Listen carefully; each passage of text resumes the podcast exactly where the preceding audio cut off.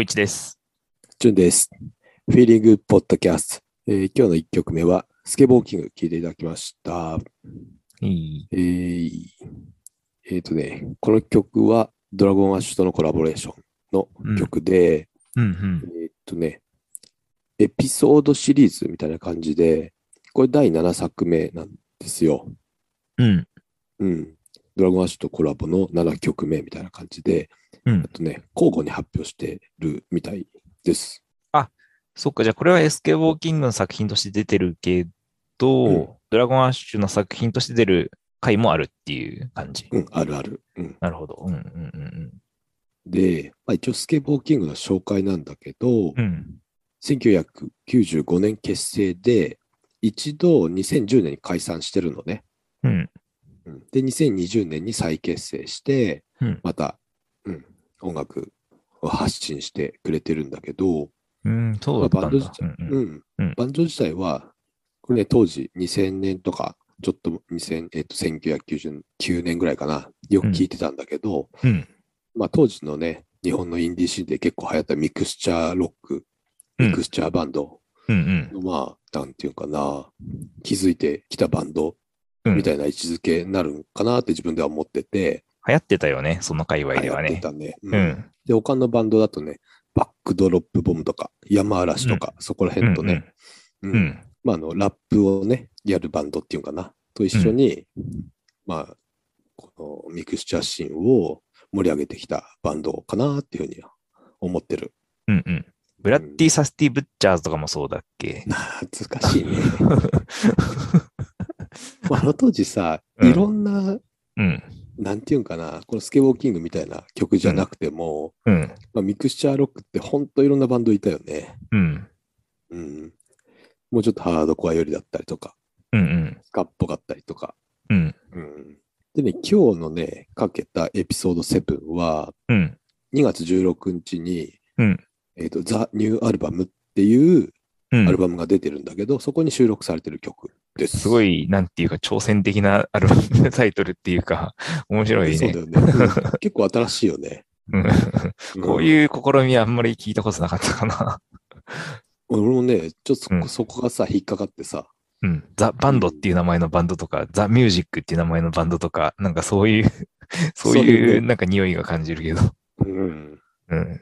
結構ね、あの、バンドの名前をうん。アルバムの名前にするっていうのは割とあるじゃない。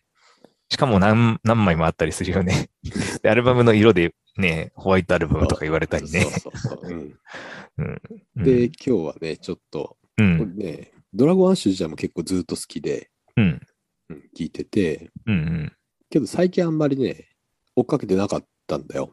ずっとやってたのドラゴンアッシュ自体はずっとやってるね。うんうん。コンスタントに作品を出している。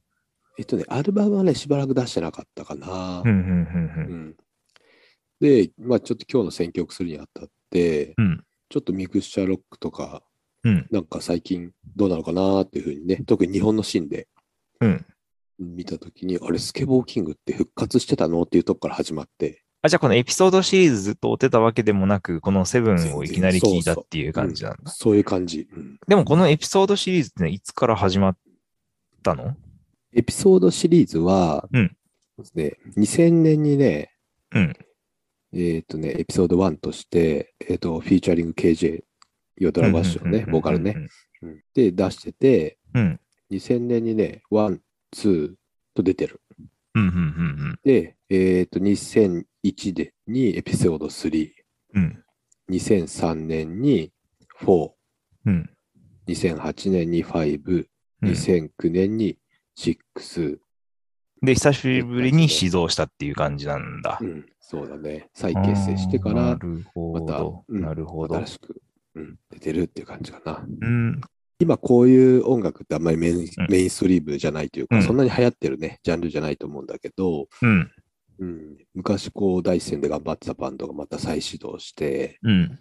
で、まあ、いい意味でね、うん変わらない音楽をまた発し配信してくれてるっていうところが、ちょっと、うんうん。おいいね、そういう感じがね、かっこいいなと思ってね、うんうん今日は選曲したんだけど、うんうんえっ、と、一回解散してから10年以上経ってて、うん。それから新しいアルバムっていう感じなんだけど、うん。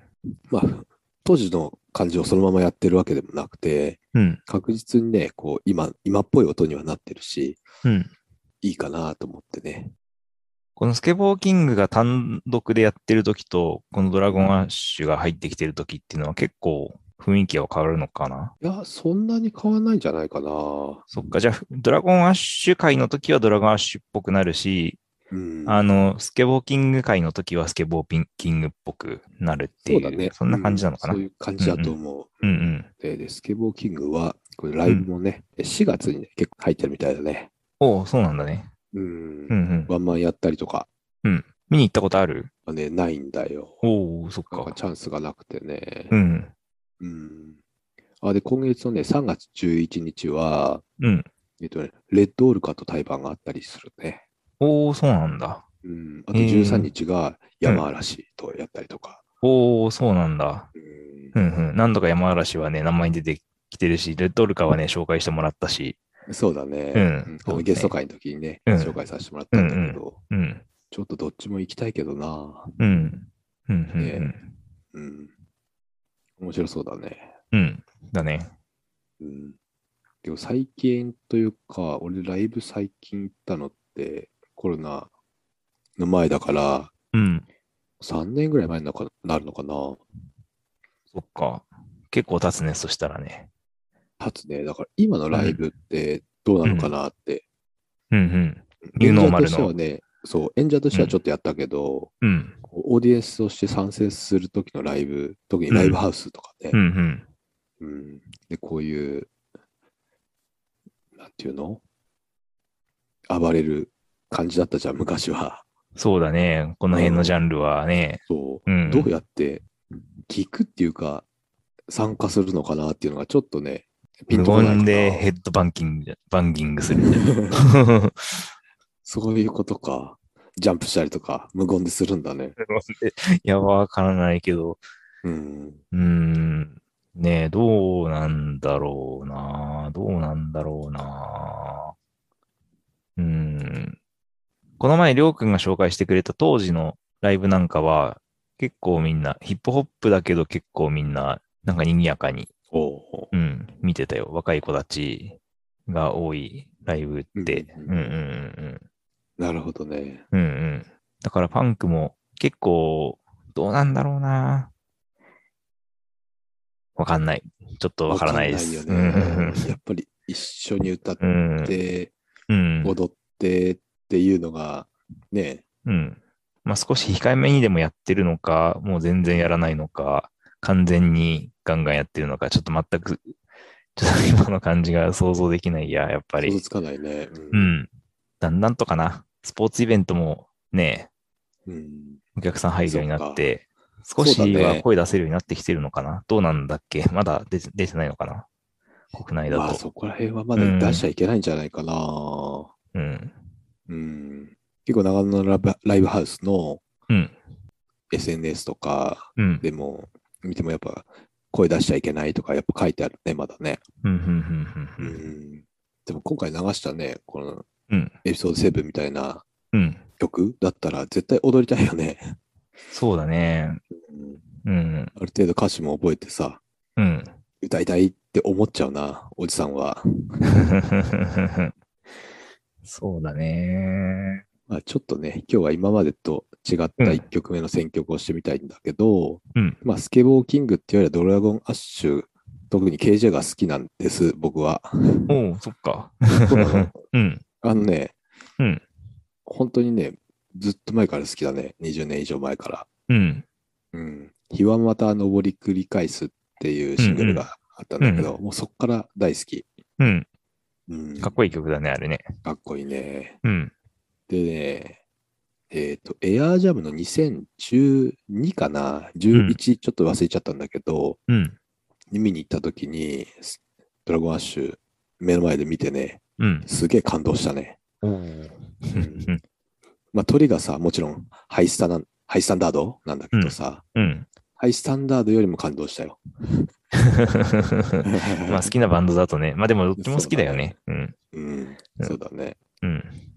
で、まあ、ちょっと今日のエピソード7っていう曲は、うんこうラップの掛け合いがね、KJ とのラップの掛け合いがね、個人的にちょっとハマったんで、うん選曲してみたって感じでございます。はい。はい。じゃあちょっと次は雰囲気変えて、えーこちらを聞いてください。えー今日の2曲目は、スリップノットのザ・チャペルタウン・ラグを聞いてもらいました。はい。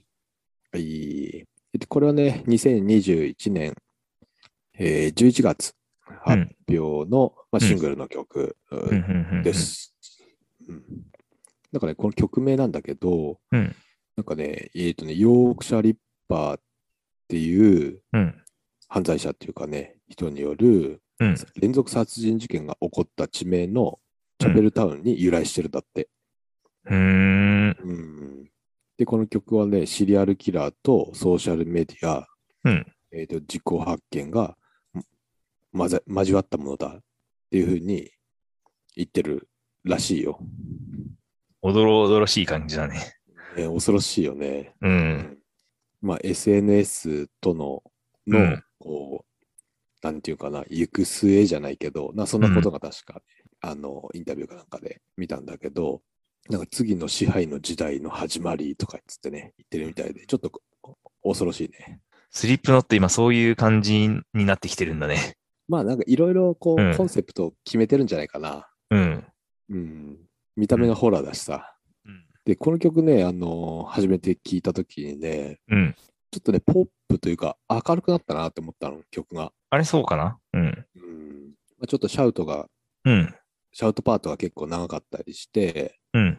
まあ、激しさは感じられるんだけど、うん前作までと比較するとね、ちょっと聞きやすさあるんじゃないっていうふうにね、うん。思った。 うん。うん。うん。どこがって多分みんな言うよね。 うん俺が聞きやすいのって言うかもしれないけど、ほら、古くからのスリップノットフォロワーとしてはね、あれちょっと聞きやすいなっていう感想でした。うん。うん。うん。うん。あのね、ボーカルのね、コリー・テイラーがね、結構うんあの、インタビューとかで言ってるのが、うんまあ、これからいいことが起こるよ、みたいなことを言ってるみたいなんだけど、うん。だからね、どうやらね、ニューアルバムがリリースされるうん。らしくてね、うん。ちょっとね、今年、個人的に楽しみなんだよね。おおなるほど。そしたらマスクがまた微妙にリニューアルされるかもしれないね。そうだね、今ちょっとのっぺりしたお面かぶってるから、おん面って言っちゃない、マスクだね 言い換えるなって話だけ どさ、一応、リリースされるごとにちょっとずつ変わってるよね。そうだね、うん。昔の方がちょっと怖い感じだったよね。コリーのお面、あのマスクもそうだし、うん。メンバーのマスクも。うんうんうん。そうだね。 なんかでも、あの豚の、豚マスクがだんだんリアルになってきたりとか、ああ、そそんな時あっ たね。ほんと気持ち悪いやつあったねう。ん。懐かしいね。う僕ん。の一番好きなのはね、あの、うんアイオワっていうアルバムなんだよね。うん。 うん。マスクも、なんか、あれですね、紹介のされ方としてはさ、黒ゴム、黒い鉄仮面、豚マスク、そうそうそう白塗りマスク、ハリネズミヘルメット頭、そう 天狗マス。ク。そういううんピエロマスク、ガスマスク。 そう。そういうのさあんまりこう、 ね、かっこよくないんだよね。まあまあ、そういう公式の名前があるわけじゃないけど、そう。みんなそういうふうに言ってなんかみんな言ってるるよね。よね。うん ちょっとね、うん今改めてねディスコグラフィーを見てみたんだけど、うん、結構たくさんアルバムを出してるイメージを勝手に持っていたんだけれど、うん、多分それはね、おそらく僕がね、どのアルバムも結構聞き込んでたっぽくて、そんなに出てないんだよね、スリップノットって。うん。10枚いってないぐらいじゃないそれがね、うん。アルバムとすると5枚しか出てない。え、あ、そうなんだう。んうーん。うん。そうさっき言ったね、アイオワっていうのはセカンドアルバムで、うん、 2001年発表されてるかうん、うん、うな。んあとね、個人的には次の2004年に出てるサードアルバムの、うんボリューム3ってやつもね、よく聞いてたかな。うん。うん、うん。あいはボリューム3とかかっこよかったな。かっこよかったね。うん。 2019年以来のうおんそらくニューアルバムってことになると思うから、うん。 3年ぶりなんで、ちょっと楽しみにしてるんだよね。 We are not your kind 以来の。そう、それ以来うね、ん。うん、うん。そうだね。どんな感じになるのかうっていう、ん。多分、ね、うん。一発目っていうか、うん今のスリップノットだよっていうのはね、うんこの、えっ、と、ザ・チャペルタウン・ラグうなんん、だと思うんだけど、ま年あこう末いに、う年末11月に、あの、こそうのシングル出た時も結構話題になってたよね。そう、な話題にはなったね。お、来たぞ、うんみたいな感じでうんね。うん。うんでもねちょっとこの曲でね、俺、うん正直あんまりパッとしなかったので、あそうこい感じそっかなったんだなと。純君的にはポップになりすぎちゃっててっていうこと。そうだね。うん。もっと重たいのが良かったんだ。もっとね、うん。もっと腹にくる感じかなと思ってて、スイープの音ってうん。結構テンポもさ、早めじゃない。早いね。早い、うんうんそんなすごい早いわけでもないんだけど、うん。う。うんんあゆっくりの重いやつを期待してたんだ。そうだね。途中でテンポダウンして重いのがズーンってくるとかさ。うん。うん。だからスリップノットって割とテンポ早めの曲が多いイメージが俺の、俺にはあるけど、そうでもないんだっけまあ、そこはバリエーションあるけど。あ、そうか。うんううん。ん。うん。俺が好きな曲が早い曲が多いっていうだけかな。そうだね。きうんっとね、でもそこがみんなのスリップノットだとは思うよ。うん。うん。でも相変わらずね、このドラムのツーバスのね、速い感じとかね、うん。ギターのヘビーなリフとかっていうのは健在だから、うん。うん。アルバムどんな感じなのかなっていうのはちょっとね、うんうん。うん、気になるよね。うん。いつ出るかってもう分かってるんだっけあ、そこまで発表されてないね。あ、そっか。今年出るんだろうっていう、そういう感じか。そうだね。うん。うん。うん。まあね、ロックがね、あんまり流行ってないっていうこの時代にね、どういう音を出してくるのかなっていうね、このベテランバンドがね、うん。うん、ちょっとうんうねんうんう、ん楽しみかなってう。いうんところかな。うん。で、えっ、と、もう早速3曲目に行っちゃいたいんだけど、いいですかうん。えーっとね、3曲目は、このスリップノットのね、ボーカリスト、うんコリー・テイラーが、えーちょっとアルバムを出したので、そこからね、選曲してみました。うん。どうぞ。。で、聴いていただいたのは、えーっと、先ほどのスリップノットのボーカル、コリー・テイラーで、ホーリアー・ザン・ゾーを聴いていただきました。はえーっと、この曲は、2月25日に CMFB サイズっていうアルバムをコリが出したんだけれど、そこの1曲目に収録されている曲で、うんうんでこの曲はね、えーと、メタリカのカバー曲うん。うん。うん。でね、えーメタリカのメタリカっていうアルバムのね、3曲目に収録されている曲うんのカバーなんだよね。メタリカのメタリカって何年のアルバムだっけえっ、とね、メタリカはね、91年だね、うん。う1991ん。うん年。うん。のアルバムだね。うんでね、このね、カバー曲はね、えーっとね、メタリカのトリビュートアルバムっていうのがね、出てたんだけど、うんそのためにあの収録した曲らしいよ。あ、じゃあそれ、そのアルバムから、あの、自分のアルバムにも、再、再、今回、再、再、なんていうのもう再収録っていうのそう、うん。再収うん録したっていうね、うん経緯があるみたいです。うん。うん。うんで、まあ、このアルバムからね、あえてこの曲を僕選んだんだけど、うん。あの、結構このカバーの精度というか、高いなと思ってて、うん。うん。うん。でかつこのコリーの、まあ、言っちゃえばこう、スリップノットらしさっていうかね、うん。コリーらしさが結構前面に出てるカバーで、あ、かっこいいなと思ってね。うん、もうあじゃあ、精度が高いっていうのは、単その完コピでもなく、一応、純に、韓あ国にのも聞こえるみたいな感じ。でもアレンジも入っている。スリップノット風味も入っている。風味が入ってるうんそそっかうんうんどっちの良さもあって、うん。うん。いいなということで、うえーんと。週今回ね、流させてもらったんだけど、うん。うん、でこのね、CMFB サイズっていうアルバムは、うん。ね、2020年に CMFB っていうアルバムをね、これ出してるんだけど、うんこのね、B サイド曲だったアコースティック音源とか、うんえっ、と、今日紹介したうんカバーだったりとか、うん。うあとはラん。イブ音源うをんこう合わせて9曲し収録されてるんだよ。うん。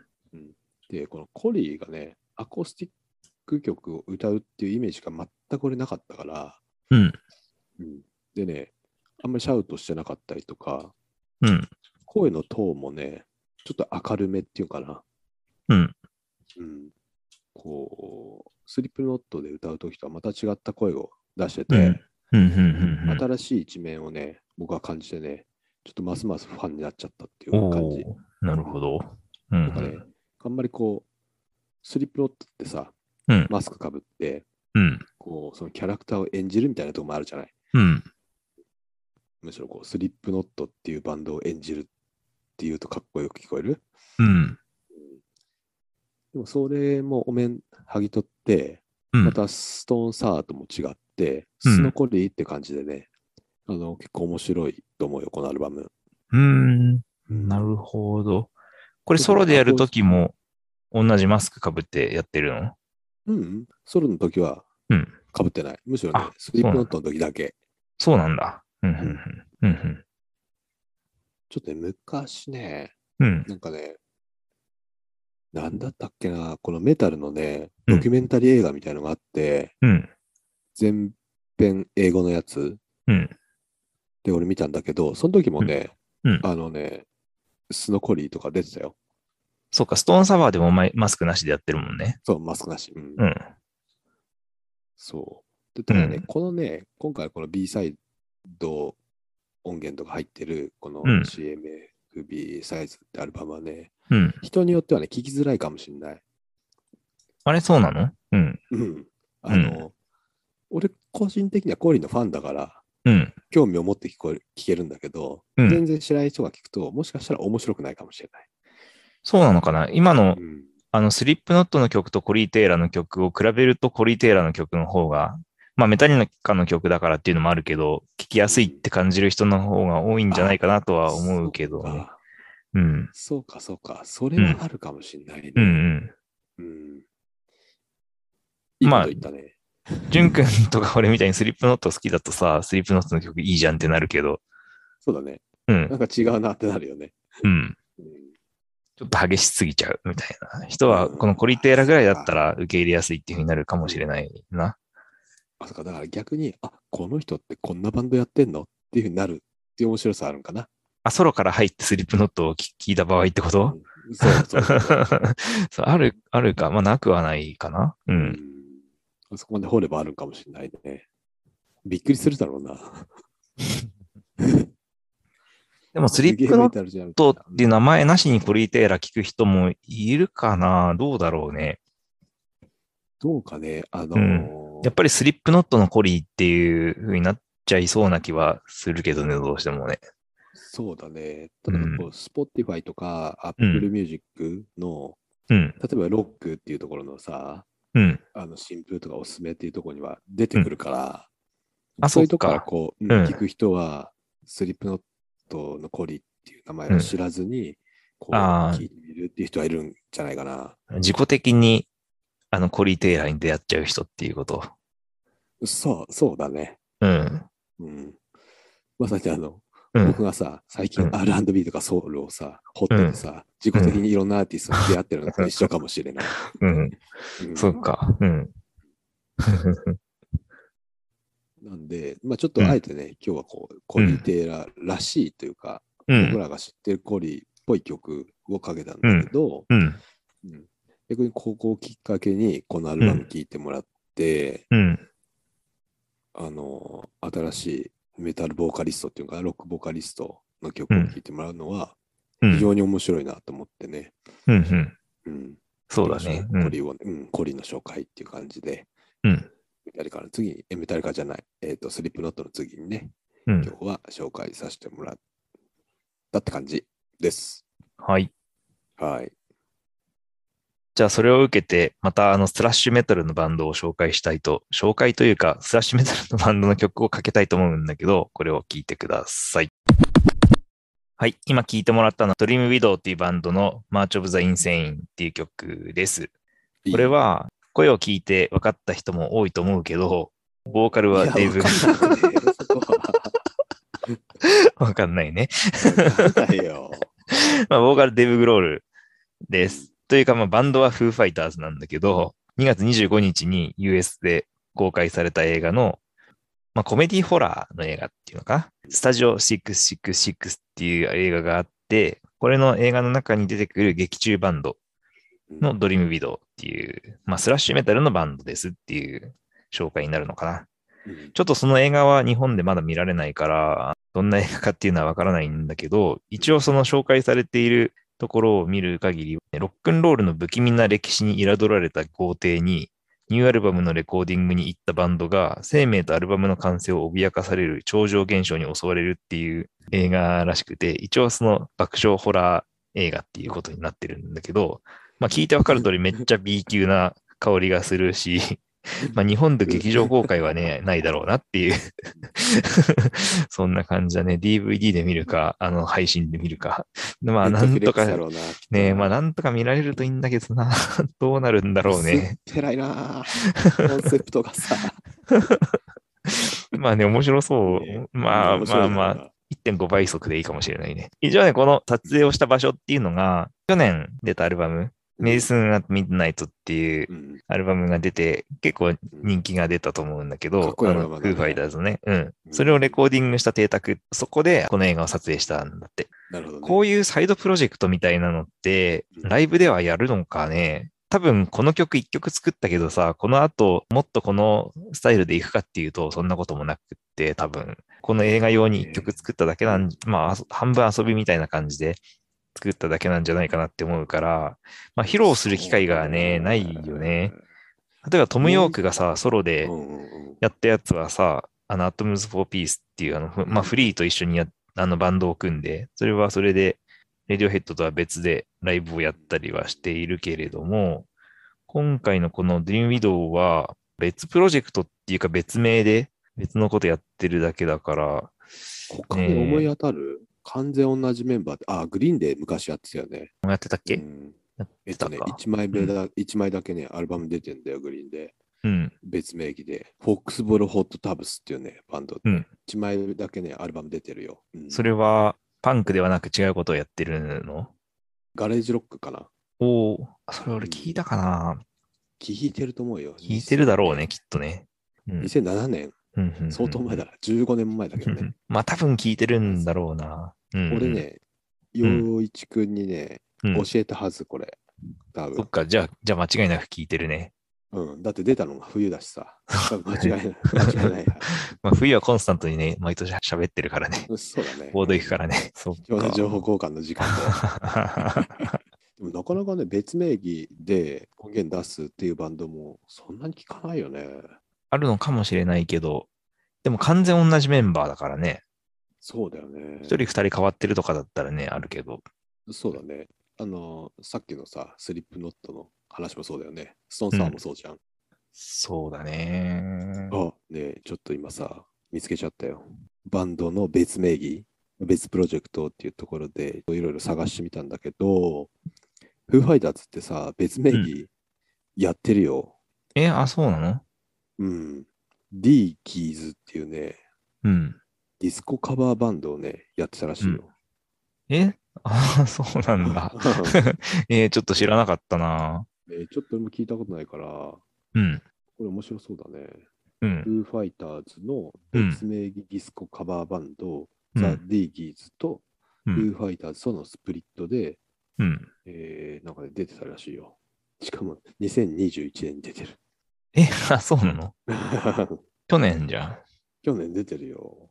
そう、しかも、フーファイターズの新譜が2月に出てうんるんだけど、その後に出してね、7月に出てるよ。え、そのタイミングで始めたプロジェクトってことどうやらね、そのタイミングで出てるみたい。うんうんうんうん。うん、いきなりじゃあ始めたんだ、そんなことを。そうみたい。うんうん、知らなかった。ちょっとそれは要チェックだね。うん、ディスコ愛あふれる名曲カバーとって書いてあるよ。うん最新ライブ音源っていうふうに書いてあるからね。なるほど。うん、うんうん。ちょっと今日は思わぬ発見があって面白いね。そうだね。 別名でね、別のことをやるっていう、ね、そう同じやバる同じバンドメンバーでね。あの、ビースティーボーイズみたいにさ、あの、同じ名前でさ、昔はね、パンクロックみたいなことやっててさ、それからヒップホップになったみたいな、ファーストアルバムなんてね、うん、ね、パそういうパターンはあるかもしれないけど、そうだね。うん。全然違うもんね。このドリームビデオだとさ、フーファイターズもね。うん。ちょっと似た系統の音はさ、フーファイターズでもやってるけど、ハードコアメタルっていうかデスメタルの曲はないもんね。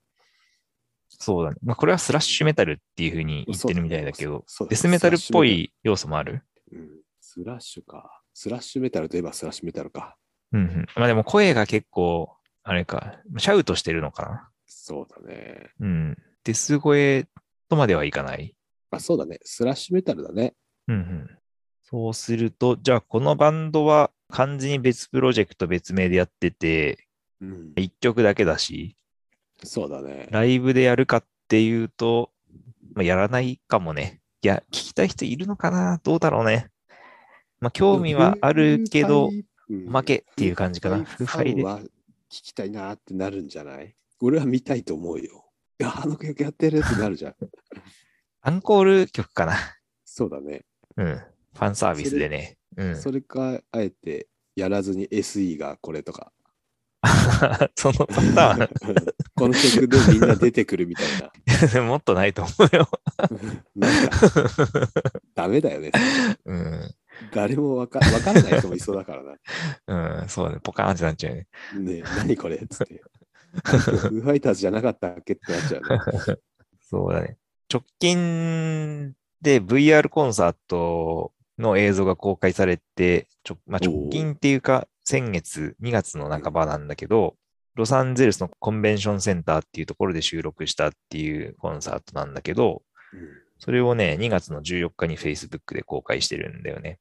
うんうんうんうんうん。まあ、VR コンサートっていうことなんで、新しい試みっていうかね。うんうん。面白そうですね。そうだね。まあそこにね、この曲はね、入ってはいないよ。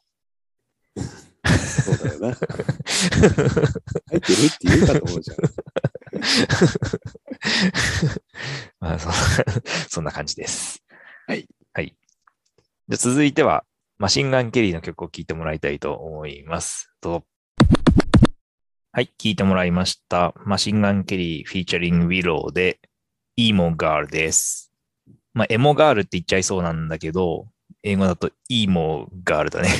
うん イーモガール、イーモガールやっってたね。ら。言ってるね 言ってるよね。 まあ、ウィローはウィル・スミスの娘で、一度ここのポッドキャストでも紹介したんだけど、今回はマシンガン・ケリーっていうことで、3月の25日に6枚目のアルバム、メインストリーム・セルアウトっていうのをリリース予定になっていて、その うん先行シングルだね。うん。うんブリンク182のドラマーのトラビス・バーカーが今回もプロデューサーとして参加してて、おおなるほど。 Born with Horns っていうタイトルのアルバムとしてリリースする予定っていうことで半年前に発表してたんだけど、 うんで、あの、マシンガン・ケリーとトラビス・バーカーは共に、こう、タトゥーをね、入れて、これやるぜっていうふうに言ってたんだけど、まあ、変更したっていうふうに言って、 笑ってたけど、 うん、まあ、タイトル変わっちゃったっていうことで、なるほどね。そう、 メインストリームセイルアウトになりましたって言ってたよ。マシンガン・ケリーは、ジュン君は知ってた名前だけは知ってたけど。名前だけ。。この人ね、ものすごい変わったキャリアっていうかね、面白い人なんだよね。おまあ、ーデビューは2012年なんだけど、うんで、2019年までに4枚のヒップホップのアルバムを出していて、あ、そうなんだ。そう。で、すべてね、全米トップ10入りをしているっていう、結構売れてるアーティストだったんだけへど、ーう。ん。まあ、幼少期からパンクとかね、ロックが好きっていうことで、まあ、10代でパンクロックのバンドもね、組んでたみたいなんだけど、うんヒップホップの曲を作っていながらも、結構ね、ロック愛を感じる、ロック要素があるような、そういう曲っていうのを作ってて、2010年ぐらいに、ブリンクワイン2のライブを見に行ったら、トラビス・バーカーが楽屋に招待してくれたって言って、それで仲良くなったみたいなんだよね。で、2019年の4枚目のアルバム、うんホテル・ディアブロっていうところでは、I think I'm OK っていう曲が入ってるんだけど、その曲ではヤングブラッドとかトラビス・バーカーが一緒に作っていて、これはね、一曲だけポップパンクの曲になっているんだよ。その後、そのヒップホップの音楽活動が詰まったっていうか、あの精神的に落ち込んでた時に、トラビスと一緒に試しに一曲作ってみたら気分転換うまくいって、で、一気にポップパンクのアルバムが出来上がったっていうことで5枚目のアルバムを2020年にリリースしたんだけど、この Tickets to My Downfall っていうアルバムが、そのポップパンクのアルバムとして完成して、でで、全米1位になったっていう、おーそういうことなるほどねんだよ。すごい異例のキャリアだね。そうなんだよね。ヒなッんプホッか、プでも、うんね、ポップパンクでも全部1位なんでしょ、ヒップホップはね、全米10位。あ、10位か。それでも10位でしょ、 1枚目から4枚目まで。ではね。うん。おーで、5枚目で1位になったっていうことでね、。まあ、ロックは死んだとかね、言われてる中で、ね、売れたっていうことでね、2019年9月に、あの、トゥールの5枚目のアルバム、これが1位になって以来、その後、2020年にティケット・マイ・ダウン・フォールが1位になったっていうことで、13ヶ月ぶりにロックが1位になったっていうことみたいだね、当時の記録としては。すごいな。トゥール並みってことだね。そうだね。 え、そういうことっしょ、もう。でいいと思うんだよね。うん。なかなかね、海ロ外とかッさクがね、そう、売れなかったかうら、んそう。いやそうなんだよれはすごい、ある意味異業だよね。うん。うんそうなんだよ。トラビス・パーカーが自分のソロアルバムにもラッパーをフィーチャーしたりとかしてて、ヒップホップシーンにまあ理解があったっていうところもあって、それであのなるうん。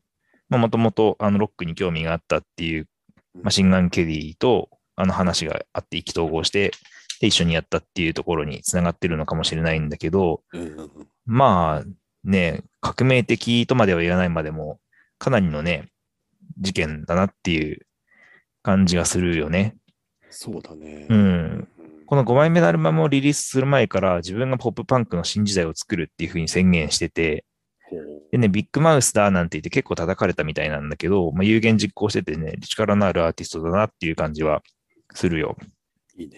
うん。で、このポップパンクの流れっていうのがもう今につながってるっていうかさ、そうだね。そうだね。まあう、んあの、エモラップっていうのが2010年代の半ばに流行っていたから、まあその流れっていうのもね、もちろんあるとは思うんだけど、でもラップっていうと、あの、インディーロックの影響を受けたラップ、ヒップホップ。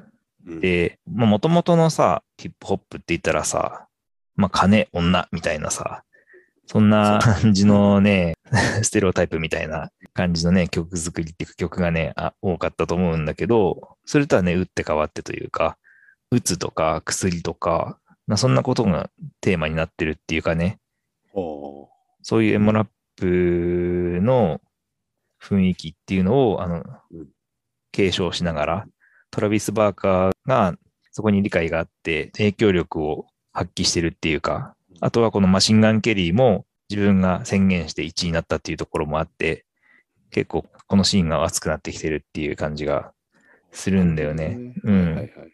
イギリスでもね、ヤングブラッドが2018年に出てきて人気になって、マシンガン・ケンジともコラボしてるしね。ヤングブラッドは BBC サウンドオブ2020年の3位になってて、おおなるほど。うん。まあ、反逆心の塊みたいな人なんだけど、ミクスチャーロックとか、ヒップホップ、トラップ、パンク、スカ、その辺を混ぜてポップにやってるっていう人で、うんまあ、絶大な人気を集めてる人なんだけど、あとは最近だと、オリビア・ロドリゴがファーストアルバムのサワーっていうのを出して、まあ、サードシングルとして Good for You っていう曲を出してて、これが結構ホップパンクっぽいおー感じでね。まあ、この人は、アブリル・ラビーンとかグリーンデーの影響を受けてるっていう風に言ってるから、だからポップパンクみたいな曲をね、作ってるっていうのも納得なんだけど、今あのグラミー賞で主要4部門にノミネートされてるからさ、おすごいな。そう、ビリー・アイリッシュ以来2年ぶりに、もう総なめするんじゃないかっていうところがね、結構注目されてるよね。あとは、あの、今回のこの曲でコラボしてるウィローもポップパンク、もともとヒップホップっぽいことやってたけど、やっぱり自分が好きなのはポップパンクなんだって言って、ポップパンクのアルバムを作ったし、あとは、このポッドキャストでも紹介したゲイル、ABCDEFU っていう曲のゲイルもポップパンクっぽい曲だしね。あと、アブリル・ラビーンもね、最近新曲を出したし、そうアだねルアルバムも確かね、に出るっていう風にね、言われてるし、あと、リンダ・リンダズなんかもね、ポップパンクだよね。うんだからシーンとしてすごく盛り上がってるっていう感じがするかな。なるほど。うんまあ、ロックリバイバルっていうか、ロックの人気再燃っていうことなのか、まだ何とも言えないけど、間違いなそうだくねこのロックのね、流れは来てるから、まあ面白く眺めてるっていう感じかな。俺とか洋一くんが聞いてきた、えーと、2000年の後ぐらいかな、に出てきたポップパンクって、うん。メロディックパンクからの流れだったじゃない。そうだね。今流行ってるこのポップパンクそのものっていうのは、2000年代初頭ぐらいに流行った音楽のリバイバルだよね。で、当時はうんまあ、淳君とか俺は割と冷ややかに見てたっていうかさ、そうハードねね、ハードコアの流れを組む、ラモーンズとか、デッド・ケネディーズとか、そのあたりのところから来てるメロディック・ハードコア、メロコアうんっていうのをずっと90年代に聞いてて、そういうところのスタイルだけ真似てるっていう感じがしたからさ、ちょっとそこまで乗り切れないっていうね、感じがあったよね。だからメロコアっていうと、バトルリジョンとかノー FX とかランシドとか、ペニーワイズとか、うんまあエピタフレーベルっていうところに所属してる、ね、バンドたちが盛り上げてるシーンっていうかさ、まあ、カリフォルニアのパンクレーベルだけど、そうだね。西海岸っていう感じがしたよね。そうそう。うんだけど、まあ、だんだんポップっぽいことをやってるバンドが増えてきてっていうかう、んオフスプリングとかグリーンデーとか、あとは、まあ、ブリンク182もそうだし、MXPX とか、だんだんポップなバンドが増えてきて、ブリンク182はもうどんどんポップになって、だんだんポップパンクになっちゃったっていう感じもあると思うけど、うん。そうだね。ブリンクアイ2はね、デュードランチってアルバムはすげえハマってね、うんめちゃくちゃ聴いたけど、その次から俺は聴けなくなっちゃったんだよね。うポん。うップんパンクになっちゃって。うんうんうんう。うんん。そう。なんかスタイルだけね、受け継いだバンドっていうかね、うんポップで、あとはラップロッカーもね、出てきてね、そのぐらいにはね。そうだね。うん。サム41もそうだよね。まあ、サム41はだんだんオルタナ寄りになっていったんだけどう、んあと当時のそ時はうんうんアルバムごとに違ったよね。曲がさ。うん。もううんそう、特にセカンドでもだいぶ違うし初期、初期はポップパンクっていう雰囲気が強か強かったかなう。んあとは当時だとグッドシャーロットとか、シンプルプランとか、懐かしい。ニューファンドグローリーとか、そのう辺んがね、挙げられると思うんだけど、この辺は結構境界は曖昧っていうか、で何がポップパンクで何がメロコアみたいな人によって違うとは思うんだけど、うんここまでは許せる、ここからはちょっとな、みたいなところがね、ジュン君とか俺にはね、あったと思うんだよね。 あるよね、いまだに。何あるかな。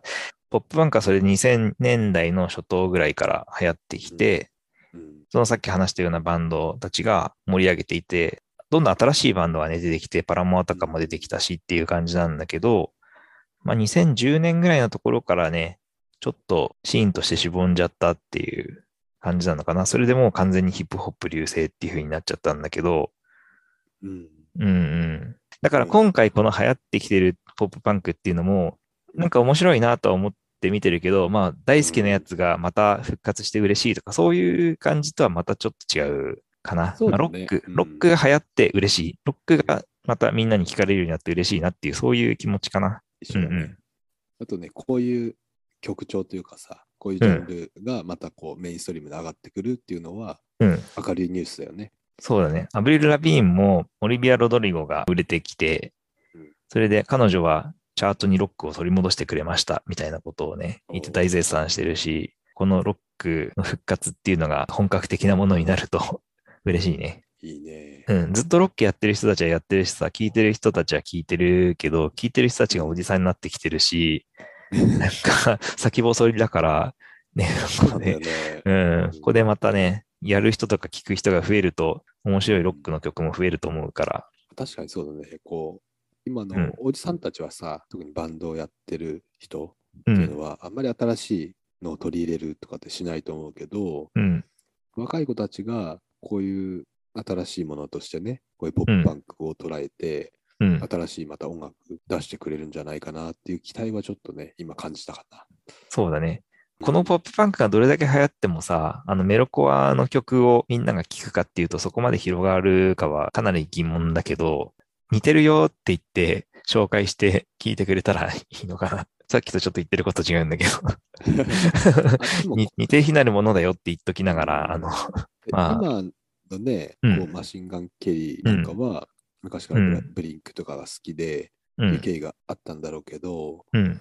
逆にこのマシンガン・ケリーを聞いて、ポップパンクを始めましたっていう人は、うん。そういう昔のメロディックパンクとかメロコアって知らないじゃん、きっと。まあ、知らないだろうね。うん。うん、だかうんらあえてこういう流れでこういうジャンルがうん。出てきたんだよっていうのは、まあ、どっかで紹介しても面白いかもしれない ね。うんパンクの歴史、メロコアの歴史みたいな。 これさ、結構エピソード5くらい必要になるよ、ね。5回ぐらいできるよ。 いやまあでもそうなんだけど、あの、興味ない人からしたら全部同じ曲に聞こえるとか言われて終わりになっちゃう気がするんだよな。じゃあ、例えば70年代からな、 7、8、9って言ってさ、追ってってさ、うん。 6曲にまとめるとかも面白いかもね。いや、選曲するのがすごい大変だと思うよ、俺らの中大で。変だよこれは捨てられないみたいな感じになってね、外側から見てたら何やってるのって言われちゃう作業になるけど。うん最初のパンクって何っていうとこから揉めるよ、きっと。最初のパンク。まあ、パンクは最初イギリスから始まってね、みたいなところからそう行くんじゃないうんなるけどさ、最初のザ・パンクがこういう曲ですっていうところの選挙がさ、うん。うんいや、それ違うよ、こっちの方が先でしょとかなってくじゃん。うん。絶対なるよ、マニアックな話に。うん。やってるこっちはね、面白いかもしれないけど、え多分相当楽しいと思うよ。聞きやすい紹介になるかどうかはね、微妙というか、結構頑張って考えないといけないかもしれないね。考えないといけないね。まあそんな感じで、ポップパンクはちょっと違うんじゃないかとか、ポップパンクが流行ってもそれはそれで嬉しいとか、まあいろいろ言ってるんだけど、あとシンプルプランはそんなに好きじゃないとかっていう話もしておきながら、シンプルプランの曲をこの後紹介しようと思ってるんだけど、しかもサム41のボーカルギターのデリック・ビブリーも参加してるっていうお曲ーなんだけど、はいまあ、この人ははあのアブリルの元夫の人いだよね。。うん。当時20歳と25歳で結婚したってそういだうね若いカップルだったけど、結構まあ話題になったよね。話題になった。うん。で、これのおかげでサブ40は有名になったでしょ。そうだね。そう。まあ、サム41は俺そんなに好きじゃなかったし、まあ、シンプルプランもそんなに好きじゃなかったし、あんまり聞き込んではいなくて、一応聞いたよぐらいのバンドだったんだけど、彼らもずっとキャリアを積み上げてきていて、で、このポップパンクが今また流行ってきてるっていう時に、まあ、大御所として曲を出してきたっていうことで、あシンプルプランは2021年はシングル1枚だけ出していて、で、2022年になってまたシングルを出したっていう、まあそういいう活動の状況みたいなんだけど、1月から3月にね、オフスプリングとツアーを予定してたんだけど、コロナでキャンセルになっちゃったっていうことで、うん。おうなるほど。うん。まあこれからね、あのどういう活動になっていくかっていうのは注目かもしれないね。このシンプルプランがポップパンク大御所だって言って、担ぎ上げられるっていうか人気が出たとして、で、うん一緒にオフスプリングとやってオフスプリングも人気が出てっていう風になって波及していったらね、面白いかそうもだね。ね。うん。そうするといいね。うん。まあ、オフスプリングは人気あるけどね、ずっとね。そうだね。まあ、 俺らが持ってるだけなのかな。オフスプリングはさ、もう鉄板というかさ、外せないじゃん。あの、メルコアとかパンクとか好きっていう人だけじゃなくて、ね、そうだねうん。うん、そういうバンドがもっとまた聞かれるようになるといいなって思いながら、 うんシンプルプランを今日は紹介して終わりたいという感じです。はい。じゃあ聞いてください。陽一でした。順でした。